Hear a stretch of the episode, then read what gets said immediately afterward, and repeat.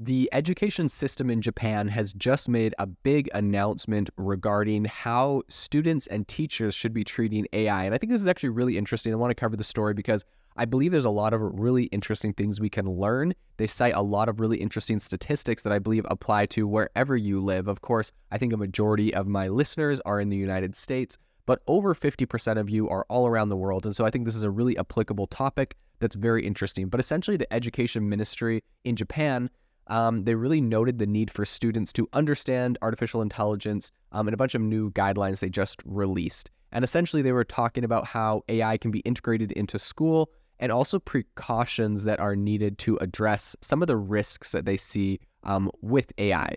One of the things that they said specifically is that students should comprehend a bunch of the characteristics of AI, including some of its advantages and disadvantages. Of course, this makes perfect sense. Um, but they also said they specifically wanted to highlight uh, teaching students about information leakages and copyright infringements that come out of AI, two problems that we know are quite prevalent. Um, and they want you know students to know this before they actually use it. So according to some of these guidelines, they explicitly kind of state that passing off reports, essays, or any other works produced by AI as one's own is not appropriate. So obviously, they are wanting their students to cite their sources. Interestingly, one of the areas they specifically highlight that they would like their students to use AI for is for English learning. Um, and encouraging, you know, integrating it into different group activities so students can ask about and address different perspectives. Um, they specifically said, quote, we are committed to addressing these concerns enhancing teachers' understanding, um, understanding and skills, and fostering a safe and effective environment for AI utilization in education. That was Education Minister Keiko Nagaoka. Um, but essentially, these guidelines are going to be shared with the boards of education and a bunch of other um, organizations. Um, but Hisanobu Muto, a school digitization project team leader at the ministry, also said, quote, I believe that it is necessary to proceed with some experimental activities based on the guidelines in schools, taking full consideration of personal data protection, security, and copyright to fully examine the outcomes and and contribute to further discussions in the future. So I think that uh, essentially over there, their ministry really just kind of uh, focused on the importance of AI literacy among teachers um, a lot of these guidelines are encouraging teachers as well to use fake information generated by, by AI as teaching material, which I thought was super, super interesting. And the idea behind this is they want students to essentially learn how to fact check um, and how to like identify something that might sound really accurate, but AI might just be hallucinating and you know spit something out. So I thought that was really interesting um, that they were bringing that up and using that as a teaching um, a teaching mechanism for their students. They also promote the use of AI to like they're obviously telling teachers to use this to reduce your workloads, use it in administrative tasks and in other areas. I think they really want um, teachers and students to start integrating this into everything they're doing so they can understand a lot of the different pros and cons.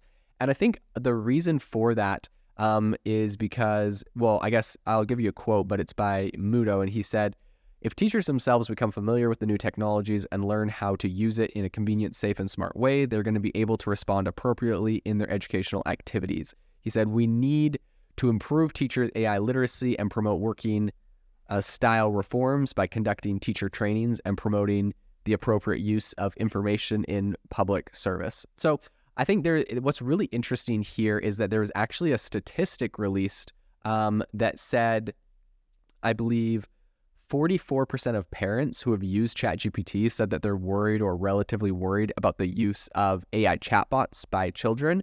But that number actually increased to almost 73% for people who had not used ChatGPT. So people that haven't used some of these AI tools are actually more worried about it. And so I think that's one of the reasons why they're really focusing on getting everyone to use it, everyone to, you know, try it out and test it out because um, you're going to understand the capabilities and you're not just going to you know see some article about the end of the world because of AI or um, different I don't know different perspectives if you don't actually have the experience of using these things. I think another interesting thing was over 49% of uh, people surveyed said they were relatively anxious um, about this, and so I think it is you know obviously something that that was a survey done by uh, Cyber Owl. It's a Tokyo-based company um, they, they surveyed about 508 parents.